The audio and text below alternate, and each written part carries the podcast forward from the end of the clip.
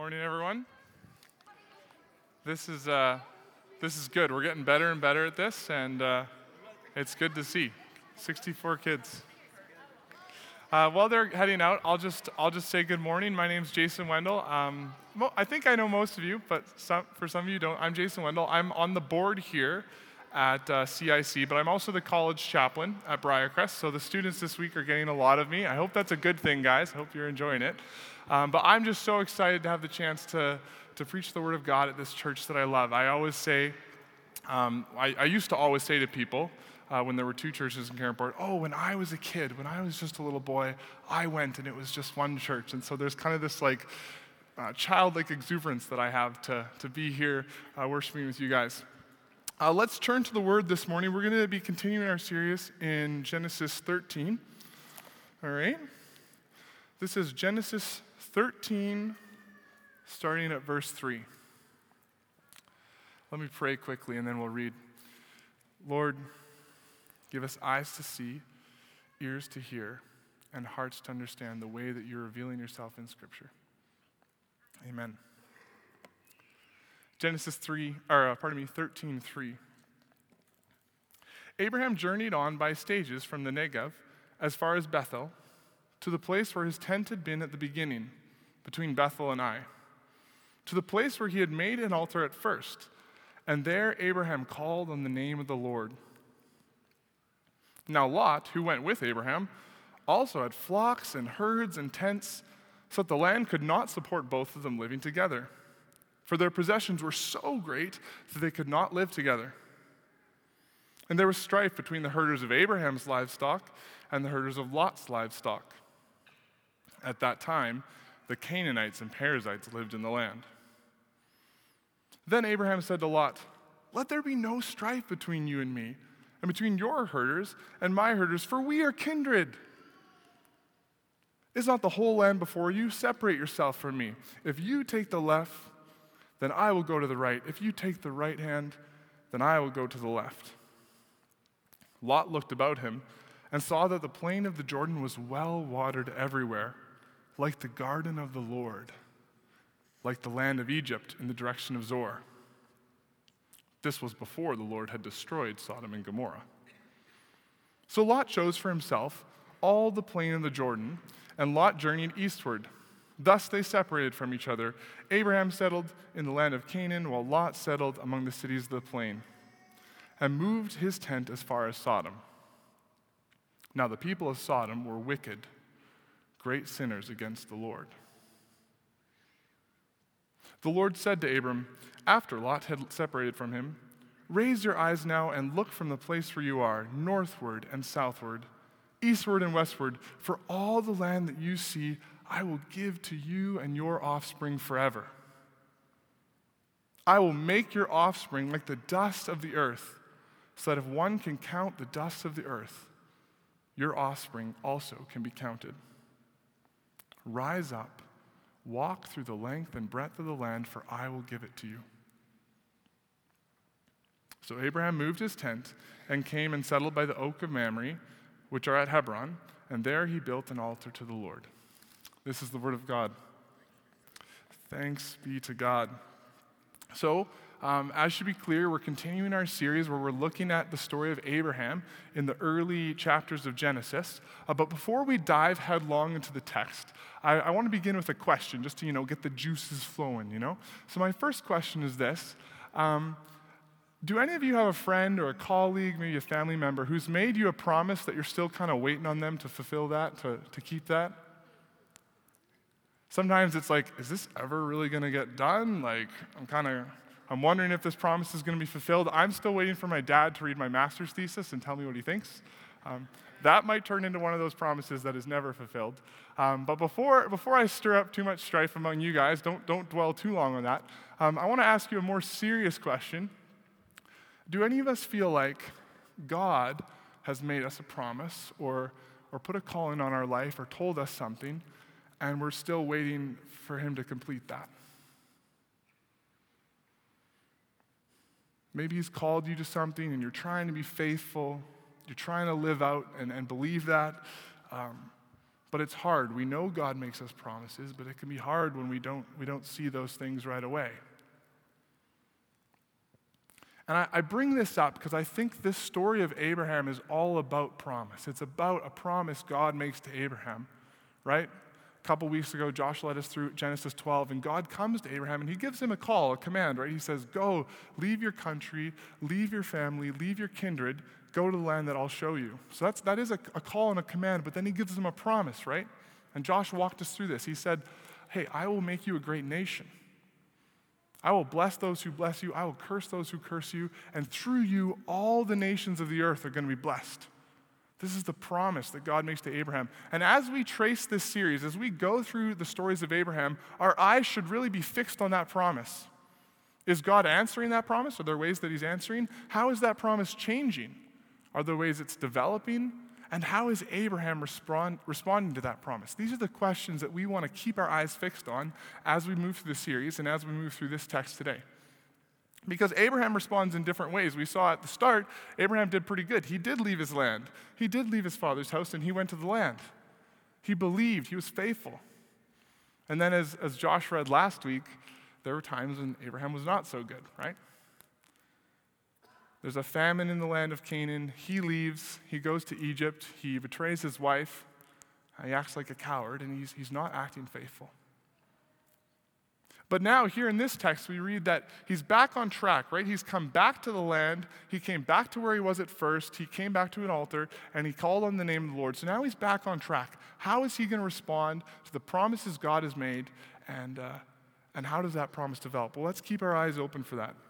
I want us to go back to the text again and read through it again. We're going to go through it a little more slowly, and I'm going to uh, try to add my comments, and we'll work through it because it's worth it. But let's, let's keep that idea of promise in mind. Here we go. I'm going to start with verse, verse 3 again. So, oh, by the way, I'm going to say Abraham and Abram interchangeably. I'm sorry, I just, I can't help it, but we'll keep going.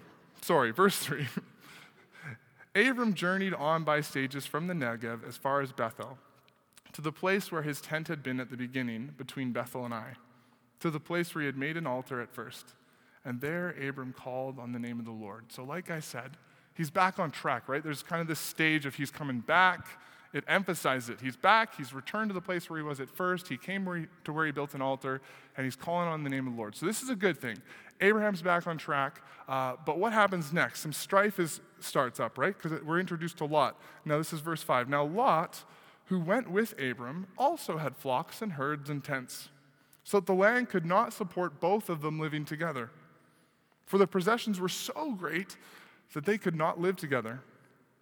And there was strife between the herders of Abraham's livestock and the herders of Lot's livestock. And at that time, the Canaanites and the Perizzites were still in the land. Hmm. So, a couple notes here. We get kind of introduced to Lot. Lot has been mentioned once before in the narrative, but we haven't really talked a lot about him. He's Abraham's nephew, and he, I guess he's traveling with the entourage here. It says that he also has uh, flocks and livestock. Now, the, the text makes a big example of how much Abraham has, and it, but apparently Lot has some too. Um, but they're traveling together, so but there's strife, right? Now we have to think about these guys. They're, they're traveling nomads in the land, right? They're not settled. They're traveling along in tents. They're probably moving from water hole, watering hole to watering hole, and they're finding, um, you know, grass and things for their flocks to eat. So you can see why there would be tension, right? If they're traveling and there's some scarcity, and they both have tons of flocks, th- that's a problem, right? Like they're fighting over the grass, they're fighting over the water, trying to get everyone fed. You can see why this is a problem. But then there's this little note that maybe helps us understand the problem a little better. It says, Now the Canaanites and the Perizzites were still in the land. Now, just a little, little side note for free. When we're reading Old Testament narratives, there's a lot of these little side notes where the, the narrator is telling us the story and we're moving along and he's narrating what's going on, and then all of a sudden it stops and there's an extra piece of information. And that's why I read it in kind of a funny voice, because it, it's almost like an aside. It's like, oh, don't forget the Canaanites and the Perizzites are still here. Then he keeps going. So that's an important note. And if we want to read these narratives well, we have to pay attention when the narrator stops to do that. Okay, that's just anytime you're reading Genesis or any of the Old Testament narratives, pay attention for those special moments where it just, the action stops and the narrator says something important. Pay attention. Uh, there's going to be a few more even today. Okay, so what, does, what is our attention being brought to when it says that the Canaanites and the Perizzites are in the land? Well, maybe the fact that um, Abram and Lot are having a hard time, um, that there's not enough space for them, is the fact that the land's actually already inhabited. There's already Canaanite and Perizzite settlements everywhere. Um, they're the ones traveling around looking for stuff, and maybe that's part of the problem. The land is full. Maybe it brings up this question. If you remember, I talked about that promise. Uh, God said, I'll give you this land, I'll make you a great nation. Maybe you're asking this question How is God going to fulfill his promise to make Abraham into a great nation when there's not even enough room in this land for a couple of rich nomads? Like, I get it. I get that they're rich. I get that they've got a pretty big entourage, but how in the world is there going to be room for a great nation when there's not enough room for, like, you know, a couple of rich guys? So, those are the types of questions that we can ask ourselves when we get to those moments where extra information is given. Anyway, let's keep moving through the text. How does Abraham uh, respond to this situation? How is he going to handle the tension that's grown? Well, let's keep reading. Then Abraham said to Lot, Let there be no strife between you and me, between my herders and your herders, for we are kindred. Is not the whole land before you? Separate yourself from me. If you take the left, then I will go to the right. If you take the right hand, then I will go to the left. So this is pretty good, right? I think this reflects pretty well on Abraham. Um, it's on the surface level, he's just acting generously. He sees that there's a problem, he sees that there's some strife and contention, and he wants to minimize it. So he, he gives a pretty generous offer, too, right? Even though he's, he's the oldest guy, he's, or I don't know if he's the oldest guy, but he's kind of the head of the family. He's the head of this group. Lot is traveling with him, sure, but Abraham's kind of the head. But he humbles himself, right? He treats Lot like an equal, like a brother. He says, you know what? You go ahead and choose, I'll go the other way. So, on, on a surface level, it looks pretty good. Um, but I'm wondering if you are, are wondering, or I wonder if you're questioning this, and I'm questioning this, is like, but Abraham, this land was promised to you. Why are you going and offering it to Lot? Are you worried about that? Is anyone else worried about that? I'm worried about that. I'm worried about the land. Um, some, some authors have gone as far as saying that what Abraham is doing here is a mistake that he shouldn't offer up the land, that somehow this is a, this is a problem because God's promised Abraham the land, so he shouldn't be offering it to Lot. I'm not sure I buy into that. Uh, because as we read, I think there's going to be a lot that suggests that Abr- Abram's actually done a good thing here, and that Lot's done the wrong thing. So I think, I think God affirms what Abraham's doing here, uh, but we have to work through that. It might be, it might be that um, Abram is just willing to share the promise, like, hey, this land was promised to me, but you, you go ahead and take a share, take a place, that, that could be an option. Some people have said that. Um, it could be that he's actually offering the land that was promised to him, just like, hey, I was promised this land, but you can, you can take it. Um, that's another thing. I, I kind of tend to think that Abram just, he doesn't see a problem here with offering some of the land to Lot. It's just, you know, it's his family, it's part of his group, and offering offering Lot the land, it, it can, it's fine, it won't, it won't affect things. I, I don't know. Uh, that's, tend to how, that's how I tend to think of it. But either way, he's being generous, he's trying to make for peace, and he's offering the land to Lot. And that's a good thing. I think the text affirms that. But how does Lot respond? Let's, let's keep reading. Pardon me. Lot looked around him and saw that the plain of the Jordan was well watered everywhere, like the garden of the Lord, like the land of Egypt in the direction of Zoar. This was before the Lord had destroyed Sodom and Gomorrah. So Lot chose for himself all the plain of the Jordan and journeyed eastward. Thus they separated from each other. Abraham settled in the land of Canaan, while Lot settled among the cities of the plain and moved his tent as far as Sodom. Now, the people of Sodom were wicked, great sinners against the Lord. Now, I obviously am trying to emphasize a point here, um, but it's a point that I think the text is making, and that's that what Lot is doing is making a very bad choice. First, at the end of verse 10, we're reminded that this area, even though it looks green now, like sure, it looks great, looks nice, um, he's remi- the, the narrator is reminding the readers that this is the land that God's going to destroy. And actually, just a couple chapters later is where we read about this, right? So we're reading it, we know the story, right? We know what happens. Um, Sodom and Gomorrah is destined for fire. Then down at, the, at verse 13, it says, Oh, these are great sinners. They're wicked. They're great sinners against the Lord. These words are not used for any other people group in the Old Testament. It's a unique phrase. So it's serious. It's serious sinners. So he chooses to go and live among them. That's a, that's a terrible choice. And there's actually another subtle hint, um, which is maybe, yeah, like slightly more subtle than these. Maybe you caught it though. It says that um, the land around the Jordan was well watered, like the, pardon me, like the garden of the Lord uh, which is maybe a reference to Eden, I don't know. But then it also says it's like the land of Egypt, right?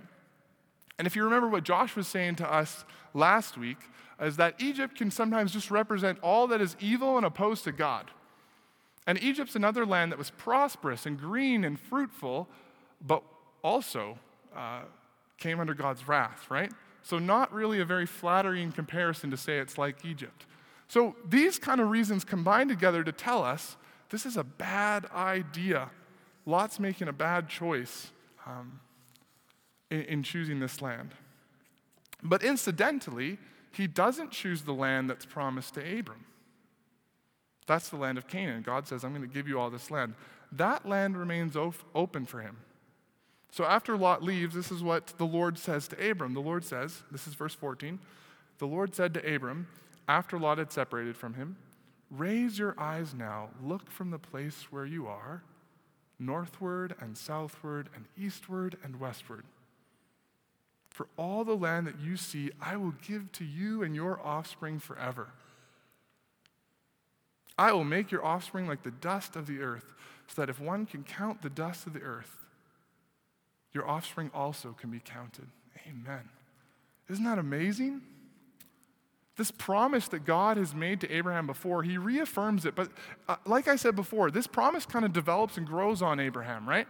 There's a couple differences between what uh, God says here and what God said in Genesis 12. The first is that he says, I will give this to you and your offspring forever. He doesn't say that before. Now there's this eternal part of the covenant. I will give this to you forever. It's not partial, it's not temporary. Nations rise and fall and move that happens, but he says, This land will be for you and your seed forever. The second thing, I think even more significant, is he says, I will make your people like the dust of the earth. If the dust of the earth can be counted, then your people can be counted.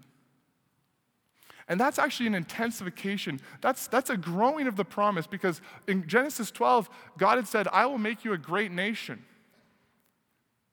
Now, there are great nations in the world uh, that have many, many people, but a lot of them, they can be counted, right? That's what a census is for. Even great nations, you can have a census, you can count them, but no one can count the dust of the earth. That's a beautiful promise. That's a big promise. And I, I, this isn't really what my sermon's about today, but I can't help but read this and think about what the New Testament says about all of God's people, all those who turn to Christ being included in Abraham's family through faith.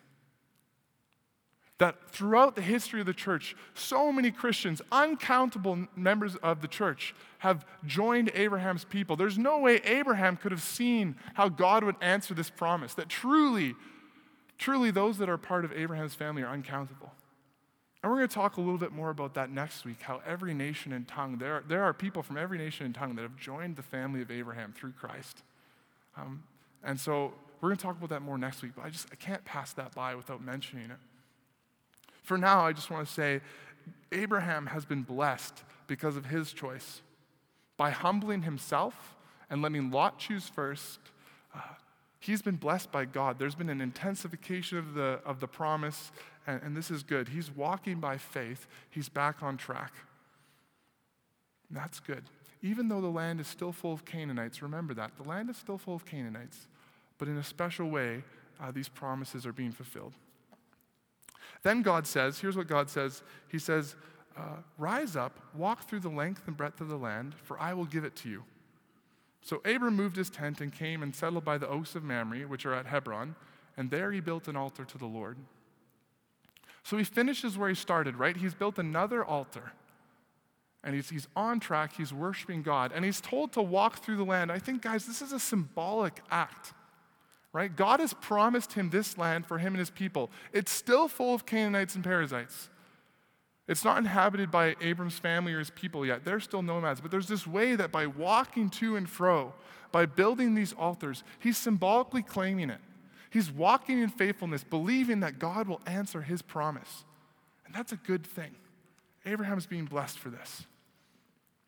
So now, as we've, as we've worked through the story again, now we've read it twice, got some comments, um, I want us to take a step back, look at the whole thing, and look at this contrast between Lot and Abraham. In some ways, I think Lot ends up being a bit of a foil for Abraham. They both have the same type of um, like promise in front of them, right? They both uh, look at the land. It says for both of them, Lot looks up and looks around him, and Abraham's invited by God, hey, look, look north and south, right? And they both, in a way, kind of choose the land. Lot chooses for himself, but Abraham chooses by deferring. They both have a choice to make.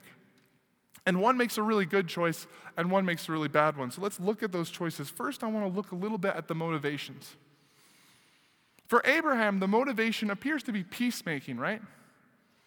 He doesn't want strife among his kinsmen.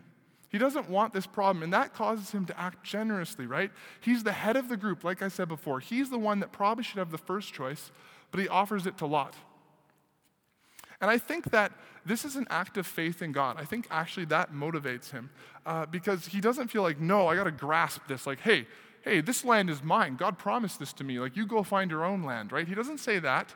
He's just willing to say, hey, you go wherever you want. So, uh, generosity, peacemaking. And these are things that throughout all of Scripture, guys, I, I, mean, we don't have time to look at all the Scripture, that are blessed by God. These are the things that God's people do, Old and New Testament. The followers of Christ, they're peacemakers, right? Blessed are the peacemakers. And we're called to act generously, not looking to our own concerns, but looking to the concerns of others first, right? To not act for self interest, but to act for others. These are just like, these, this is, these things characterize the people that follow God. So Abraham is, is acting from good motives, good, secure motives. He's worried more about making peace. By contrast, what motivates Lot? He acts precisely the opposite way. He looks and he sees the land that's best, and he's like, yeah, that's the best land. That's going to be best for me. I'm going to be the most rich. I take this land. He doesn't even, there's not, not even a pause there. He just goes for it. And I think of, um, I don't know if this is super exegetically strong or anything, but I think of all the times, you know, these funny stories in the Old Testament where someone's like, oh, I'll buy your field for this much. And the other guy's like, don't insult me, take it for free. And he's like, no, I have to pay you. And it goes back and forth. There's a few of those in Scripture, right? I kind of imagine that that's what should have happened here. Like Abraham, the head of the whole entourage, says, hey, like, you go wherever you want. If you go left, I'll go right. I kind of imagine that what Lot should do is say, no, no, no, Abraham, you're the head. You take the land you want, and I'll go this way. And maybe they should banter it out a bit, but that's not what happens. He's like, good, I'll take this land because it's the best. And he goes, right? Because it's greed and self interest. He's worried about himself. He's not worried about Abram, he's worried about himself and what, what's best for him. But more than just the motivation, I also want to look at how they make their choice. This is really important. Lot makes his choice by sight, but Abraham makes his choice by faith. I'm just going to say that again. Lot chooses because of what he sees, Abraham is walking by faith. Because it says, Lot looked up at the land. He looked and he saw that it was green and good. It looked like the garden of the Lord. It looked rich and blessed. But the narrator has told us and made it very clear it might look good, but this is a bad place. This is a bad choice. You're going to Sodom. The people there are wicked, evil. You shouldn't go there. It might look good to your eyes, but you shouldn't go that way. And, and Calvin says this uh, this is a paraphrase of what Calvin says about this text. He says, Lot thinks he's choosing a paradise, but actually he ends up near hell. I think that's true. Because he's looking with his eyes, he makes a, just a straight bad evaluation. And there's something here for us too, right? We are a people that, we, that do not live by sight. We're called to live by faith. And our motivations and our goals are not grounded in self advancement. Where can I go to succeed? What's going to be best for me? Is the grass greener over there? Then I want to be over there. I better go that way. We can't get caught up in that pursuit, especially in trusting our eyes. If we get caught up pursuing wealth and comfort, self advancement, whether that's like in the corporate world or the social world, even the academic world, we're going to end up off track. We can't get caught up being directed by our eyes and going what, after whatever looks best for us. We don't live by, uh, by sight, we live by faith, trusting what God's calling us to do. So that's important. Abraham, he chooses by faith. We're not seeing here the Abraham that abandons the land God's called him, goes to Egypt, gives up his wife. No, no, no. We're seeing the Abraham who's back on track, faithfully believing what God's called him to do. First, he doesn't feel the need to grasp, like I said, grasp at the plan. He's uh, at the promise that was given to him. He offers the land to Lot, I think fully trusting. He doesn't see it as a problem. He can, he can act generously, he can act in a peacemaking way, which is right and good, because he just trusts that God, if he, God's promised him the land, then God will do that. There's not a need to strive for it in, in this negative sense or tell Lot to, you know, leave or something. It's like, no, take the land that seems best to you. He's trusting in God's promises. And God blesses him, right? As he travels that promised portion, right? So he kind of separates from him. God takes him up and shows him the whole land. And that's a beautiful moment. There's a progression here. Remember how when Josh was preaching a couple weeks ago, uh, God calls Abraham and says, Go to the land that I'll show you. And Abraham doesn't see it. He doesn't even really know where he's going, right? He's like, I'll give you this land. But in this instance, now he's standing on a high place looking, and God's like, This is it. This is the land. And he could see it with his eyes now. He's no longer in Haran, just like wandering blindly. It's like this is a special moment where Abram gets to see what God has given him. He gets to see the blessing. I think that's special. But then what happens after that? Then uh, he's called to walk to and fro in the land. Because the land is still filled with Canaanites and Perizzites, right? We were reminded of that earlier. The land is still full. The promise is not fully realized, and yet he's called back to this faithful walking up and down the land. Like I said, it's, it's a symbolic act where he's, he's walking and trusting that this land will be given to his descendants, that God will do what he's promised. So there's the high point where he, see, he does get to see in a special way. It's like he gets to see the land that God's given him, uh, is going to give him. Um, but in another way, it's kind of back to this walk of faith, this faithfully walking up and down the land, trusting that God will one day give it to him. And I feel like our lives uh, before the Lord often are like this. There are special moments where we get to see God's promises and we get to see it in a more clear way, even if it's not fully realized. Uh, but then we're kind of we're back down in that walk of faith day by day, right? Just a small example from my own life. I remember it was in my third year of college that I really felt called uh, to preach and teach God's word. I just, there was a lot of ways God was working that out. And, and part of that, I was like, okay, this is cool. I, I guess I'll study the Bible. Um, and part of that was like, I got the opportunity to, to preach in chapel, which was um, uncommon that you could just go and ask the, the chaplain and get into chapel. But I got to do it. And I stood up here, and this was my first time preaching uh, many years ago. And I stood up here, and I got to kind of see it. I was like, wow. Like, there's a bunch of college students, and I was preaching God's word, and it was like, wow, this is really cool. Like, this is what I'm called to do. Awesome. Um, and that was kind of like one of those high points where I was really seeing what God was calling me to. But then after that, there was several years, my fourth year of college, three years of seminary, where I dove back into just that faithful walk of like, okay, this is what God's called me to do. I guess I probably should study the Bible if I'm going to teach the Bible. And I was just sort of walking it out. And I don't want to say um, just that it's like there's high moments in your walk, but the rest is sort of dreary kind of walk. It's not, it's not just, sometimes it's hard. It's picking up your cross, absolutely. But like Abraham's moving around the land, being blessed by God, building altars and calling on the name of the Lord. I really feel like for me, the last few years have been like that. Like years of walking and studying, maybe not always preaching that much, but walking and studying and learning. And it's, it's been a blessed time, but it's been a walk of faithfulness, trusting that what God has said and promised me is true. And in a cool way, now I'm the college chaplain, so that promise has been realized in a lot of ways. I'm still looking forward to more, uh, more of what God's doing, but there's ways that he's, he's prepared me for that, and now I'm doing that. And there's a call for all of us here. It's not just me. I tried to uh, illustrate that with my own example. But all of us as Christians um, are called to this walk of faith. This, this walk where we live by our faith, not by our sight. In a primary way, in a primary way, sorry, my notes keep falling off, sorry. Um, in a primary way, we live in the faith that God will raise us up on the last day. Right? That's not something we see. We believe because Christ has died and been raised up that one day he'll raise us up.